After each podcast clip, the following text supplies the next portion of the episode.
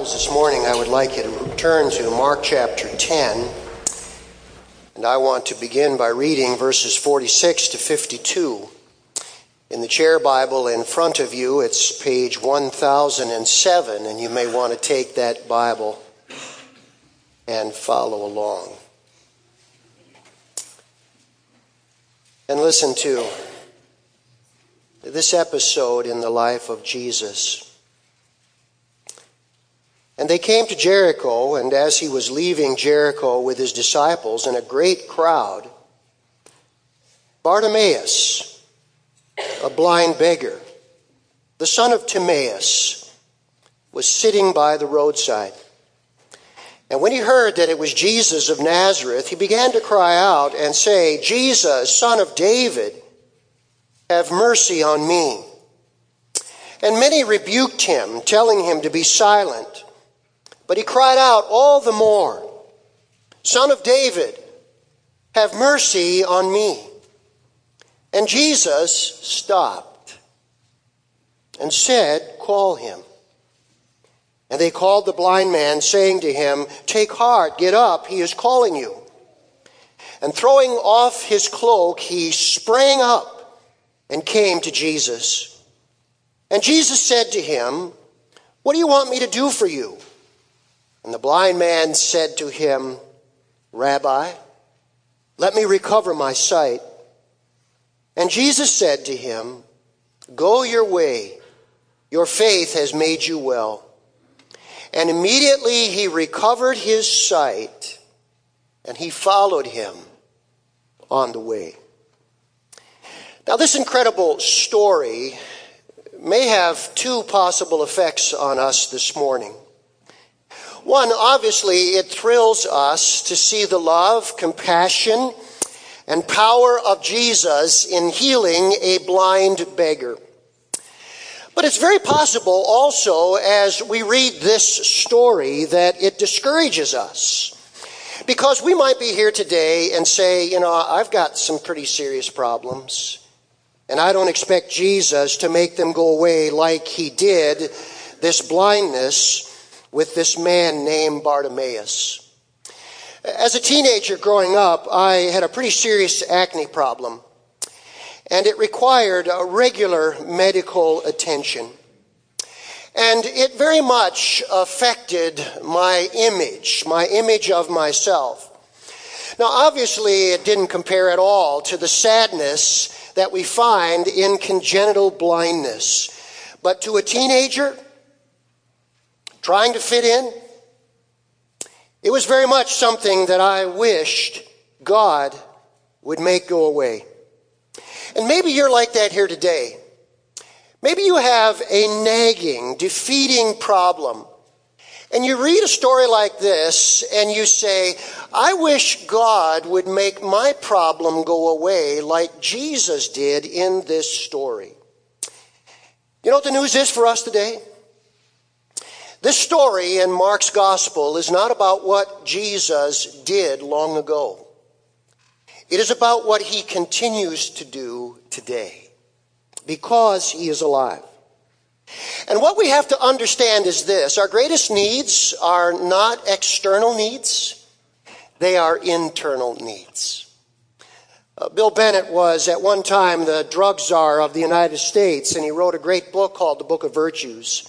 And this is what he said he said America's greatest problems are not political or economic, but they are spiritual and moral. They are internal, not external. And what is true of our country is true of us as individuals. Our biggest problems are not on the outside, but they are on the inside. And Jesus came to change our inside problems if we will meet his conditions.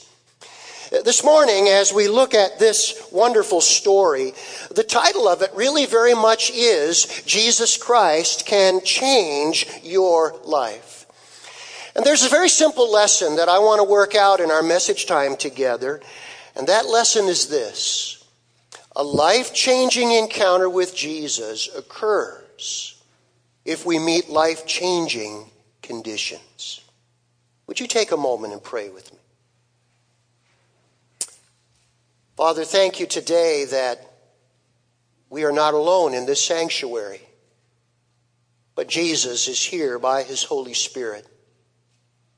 And thank you that as he changed the life of a simple, ordinary man named Bartimaeus, he can do the very same for us. But there are conditions.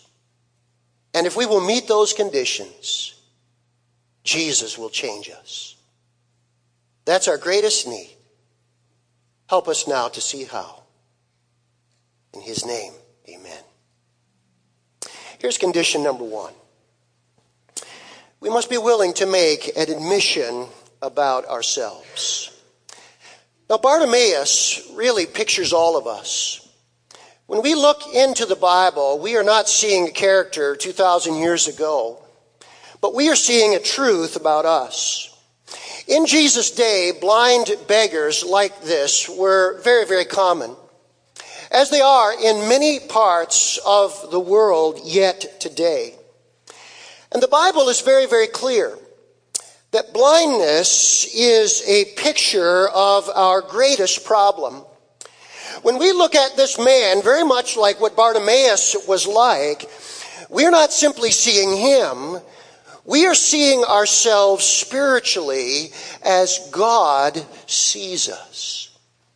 It's so important that we understand this this morning. Look at what the Bible says as it compares physical blindness to spiritual blindness. Would you read with me 2 Corinthians 4 4? Let's read it together.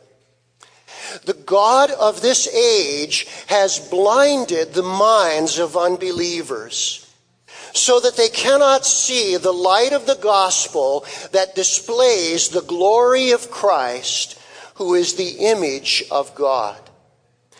Notice how in Ephesians chapter 4, we are told what the spiritual blindness is like. The apostle Paul writes, This I say therefore and testify in the Lord, that you henceforth walk not as other Gentiles walk in the vanity of their mind, having the understanding darkened, being alienated from the life of God through the ignorance that is in them because of the blindness of their heart. Notice what this blindness is like. Our understanding is darkened. We're alienated from God's life because of sin. We are ignorant of God's truth. And it is all because we are spiritually blind. The Bible is teaching us that naturally, the way we are born, we are lost groping about in spiritual darkness. Probably the most famous person who uh, ever lived who was blind that we are aware of is a woman by the name of Helen Keller. One day somebody came to Helen Keller very bluntly and they said to her, Isn't it terrible to be blind? This woman responded to them, and this is what she said Better to be blind and to see with your heart than to have two good eyes and to see nothing. Let me say that again. Helen Keller said, Better to be blind and see with your heart than to have two good eyes and to see nothing. And we are all born spiritually blind in our hearts. We may have two good eyes but we cannot see with our hearts. We do not see how bad our sin truly is. We don't see what it is going to cause and the trouble it will lead to. We don't see the direction it is leading in our life. We do not see the wrath of God facing us at the end of life. We don't see how much we need Jesus and we do not see the eternal loss that we will face in an eternity apart from God. What the Bible is teaching us is this. The very first step towards a changed life is to see ourselves spiritually as Bartimaeus was physically. Have you ever seen yourself like that? See, one thing Bartimaeus knew he was blind.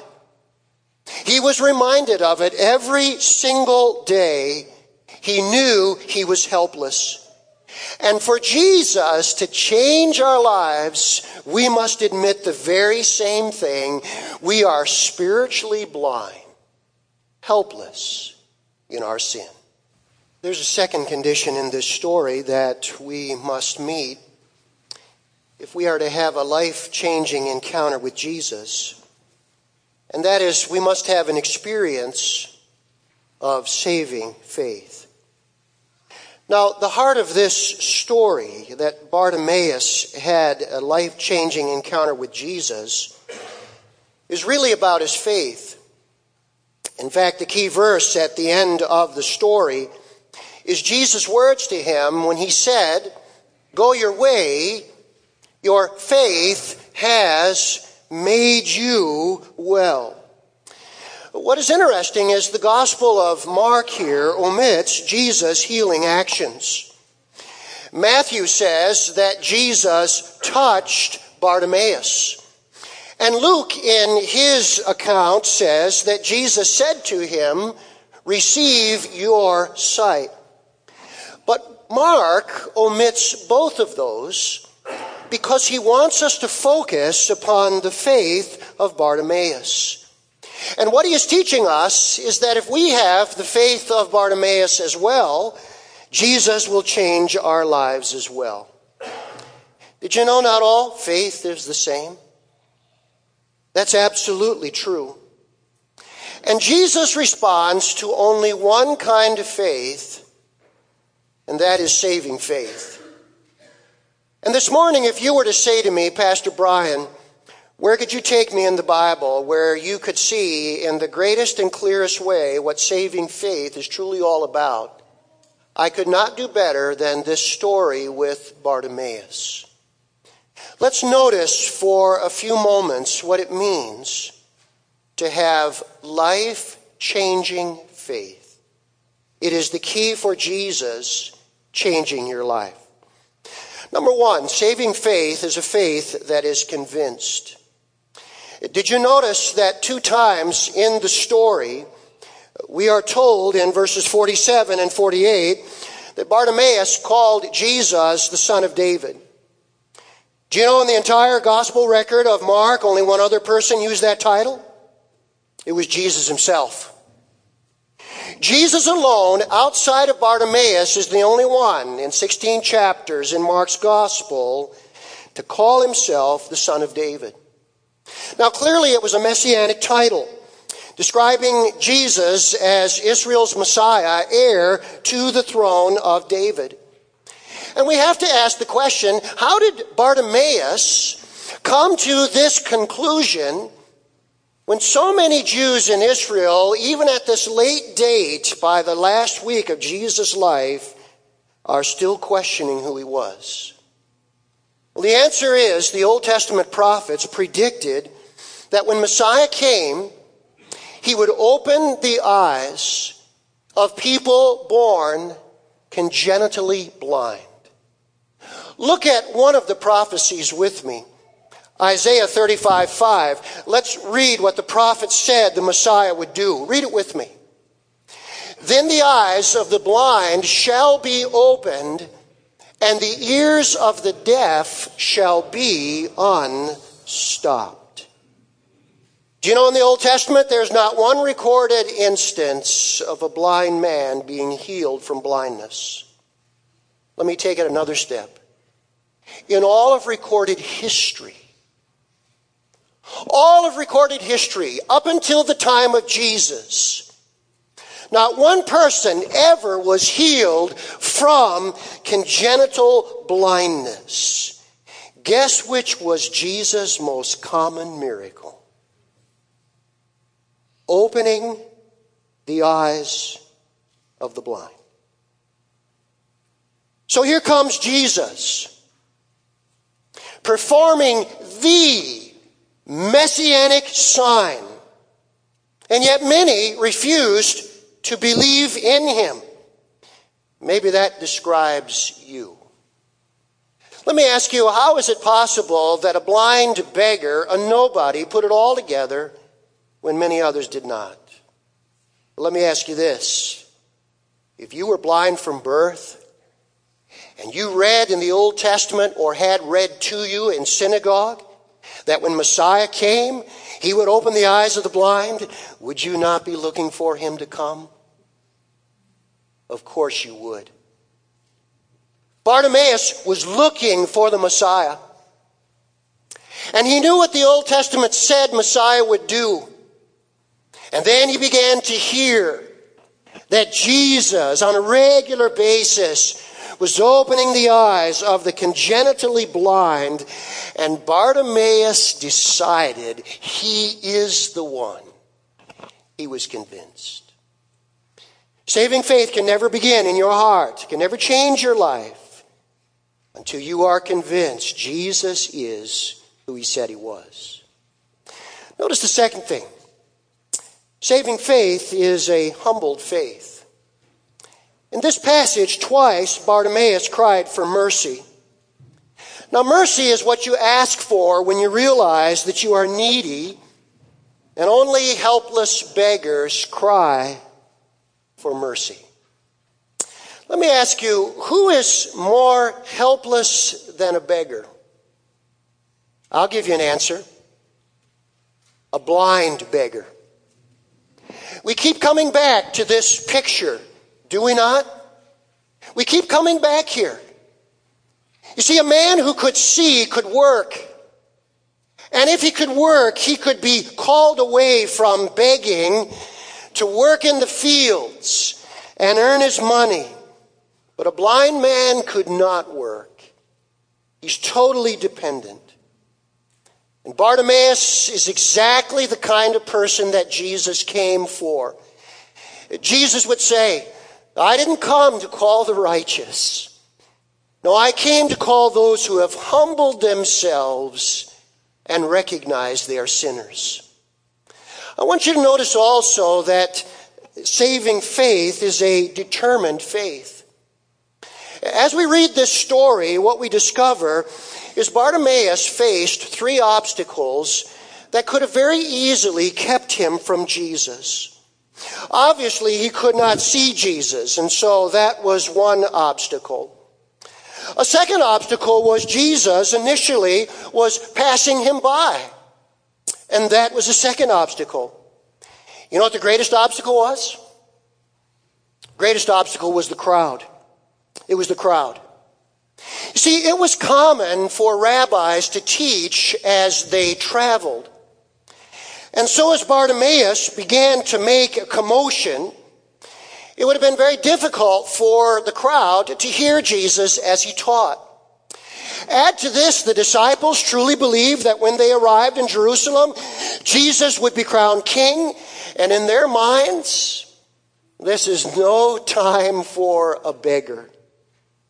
And so this became a tremendous obstacle to Bartimaeus. But did you notice? He would not be deterred. The more they shushed, the more he shouted. In fact, the text here suggests that he got louder and louder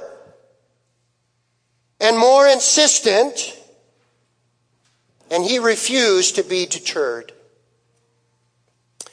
May I say something very important to us this morning? Satan will do whatever he can to keep you from a life changing encounter with Jesus. Please mark that down.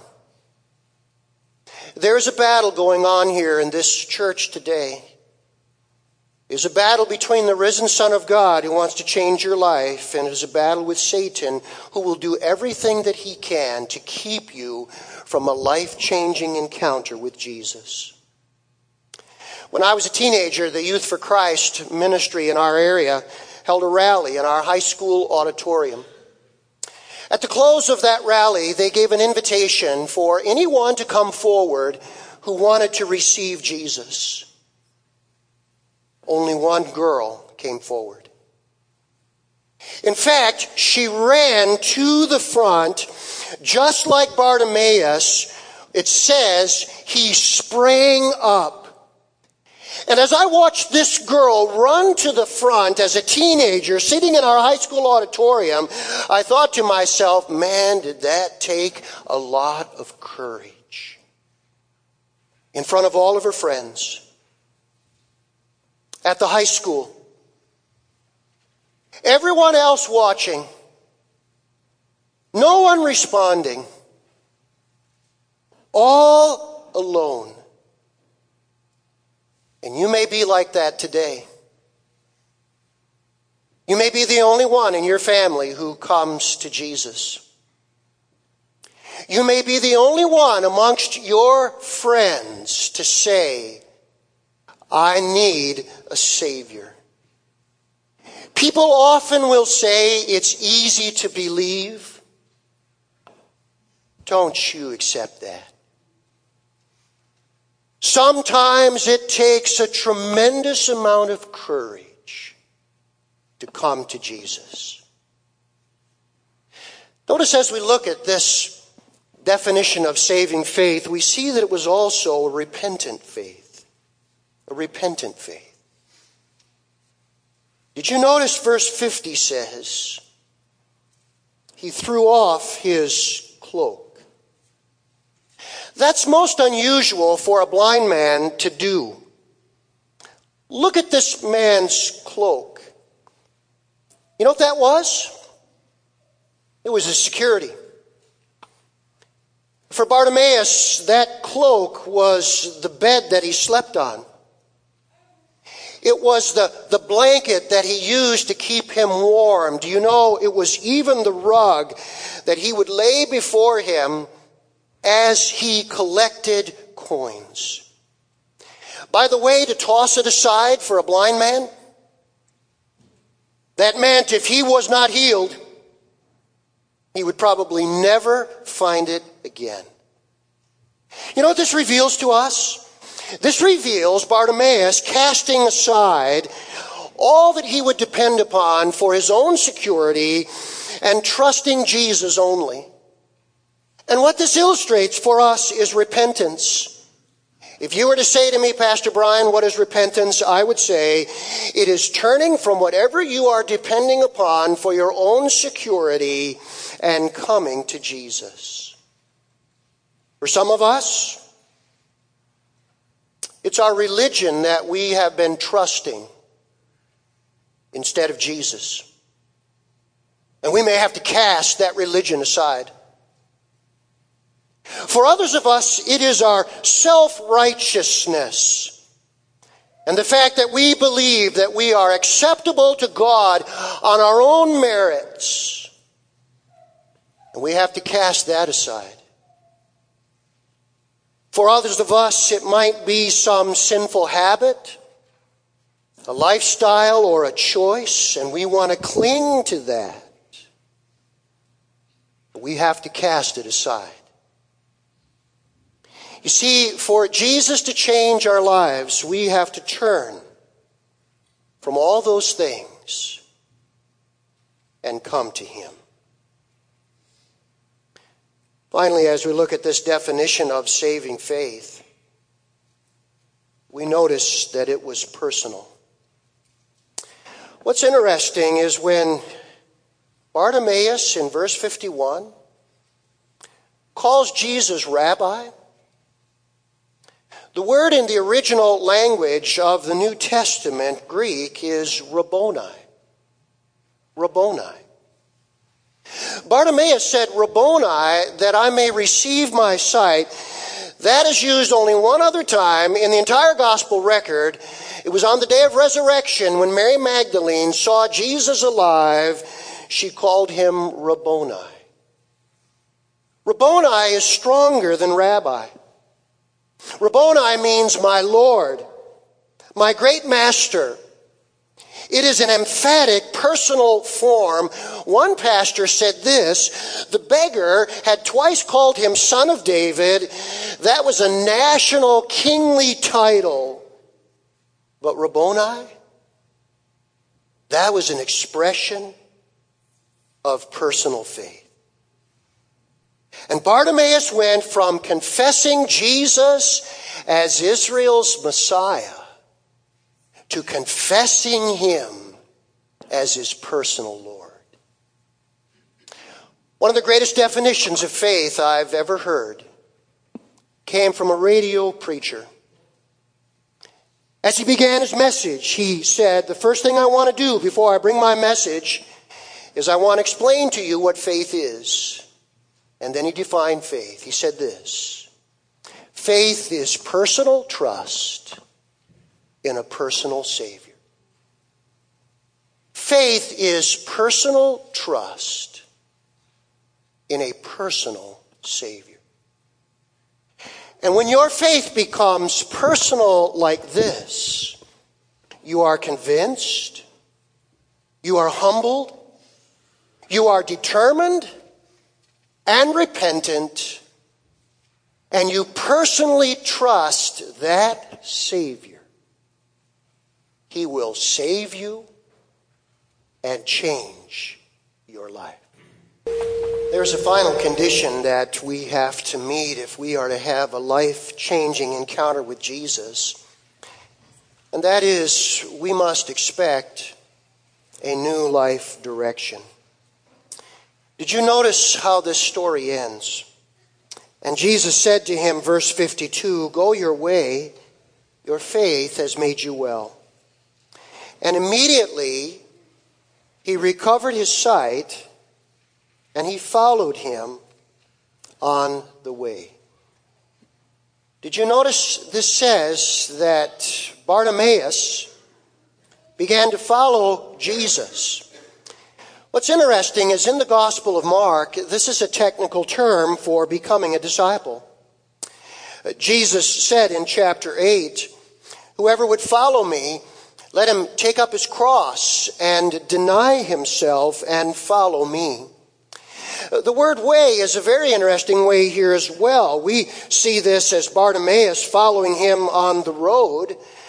But in the gospel record, the word way has another meaning. It refers to the way of Jesus. And what Bartimaeus clearly realized was this that the receiving of his sight was not the end, but it was the beginning. The beginning of a lifelong commitment of following Christ. Did you know in the Gospel of Mark, most of the people that Jesus healed, their names are not revealed? Read through it sometimes and notice they remain in obscurity. And you ask the question, why then is this man named? Why do we know that he was Bartimaeus, the son of Timaeus? This is unique. You know what the answer is? Bartimaeus very likely became a well known member of the Jerusalem church. And what started that day with a miracle of his eyes being opened and his coming into a personal relationship with Jesus Christ ensued in a lifelong new direction in his life. Do you know when you met when you meet Jesus for the first time and he changes you? The biggest changes are yet to come.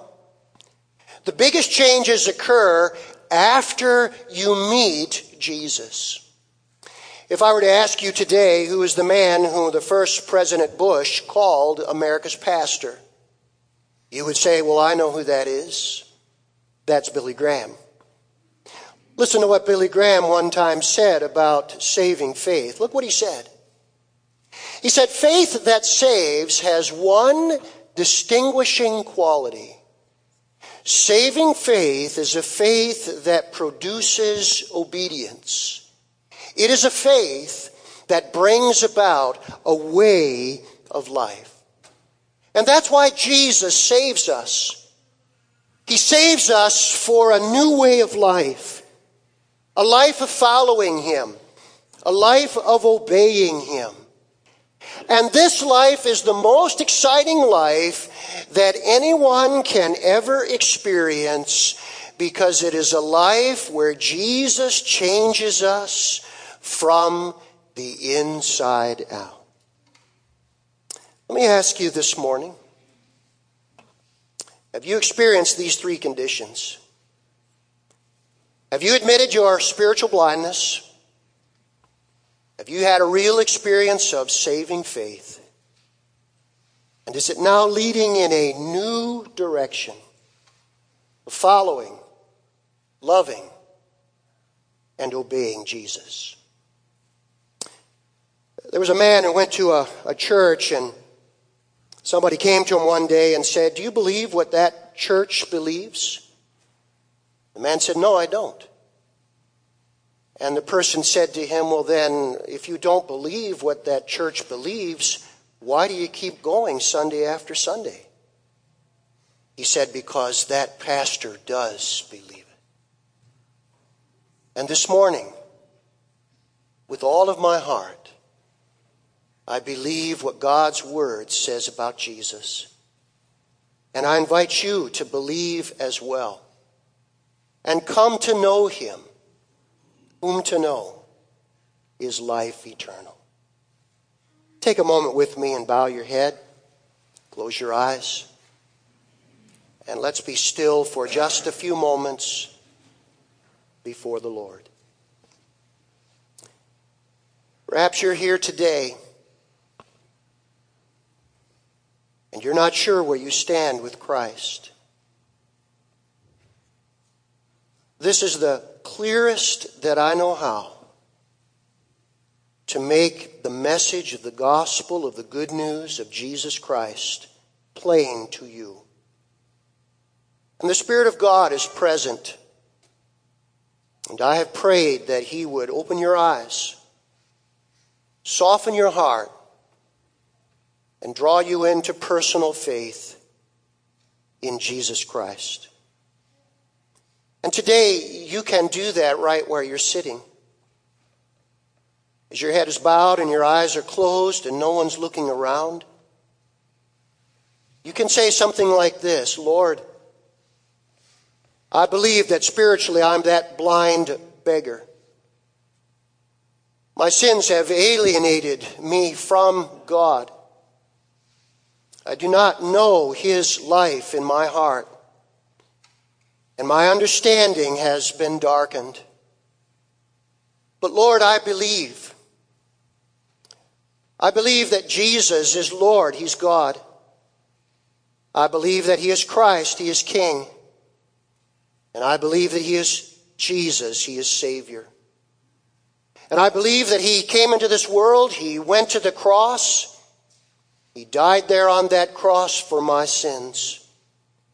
I believe on Easter Sunday morning He rose from the dead. And I believe today He offers eternal life. You may say something like this from your heart to the heart of Jesus Lord Jesus, I'm repenting. I'm turning from my own way. And I'm turning to you. Come into my heart, Lord Jesus, and be my Savior. Come into my life, Lord Jesus, and be my Lord. Forgive me of my sins. Give me the gift of eternal life.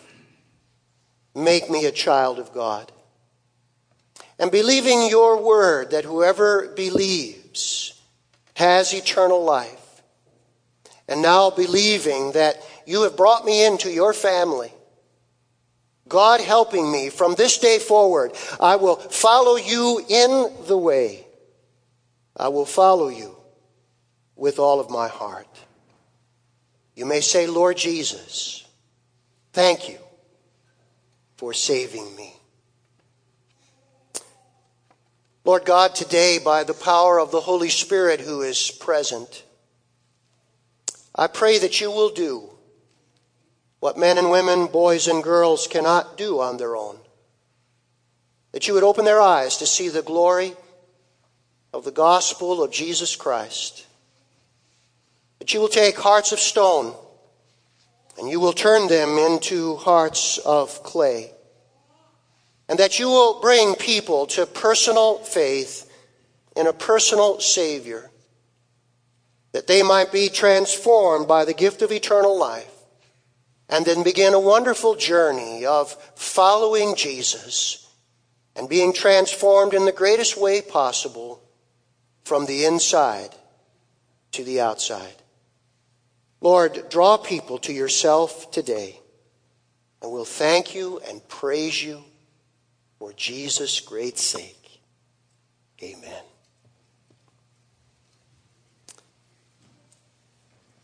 In a moment, we will close. You are all invited to join us for a wonderful breakfast in the gymnasium. Been specially prepared for us. But I want you to know if you have questions about anything you've heard today, and if you're unsure of where you stand with the Lord, the reason this church exists is so that we might spread the message of eternal life for all to believe. And we just encourage you, whether it's a question today or coming to me and saying, Pastor, we need to get together, or a phone call later in the week, or a note through the mail, whatever we can do to help you on your journey to Christ. That's why we're here. God bless you and have a great Easter in Him.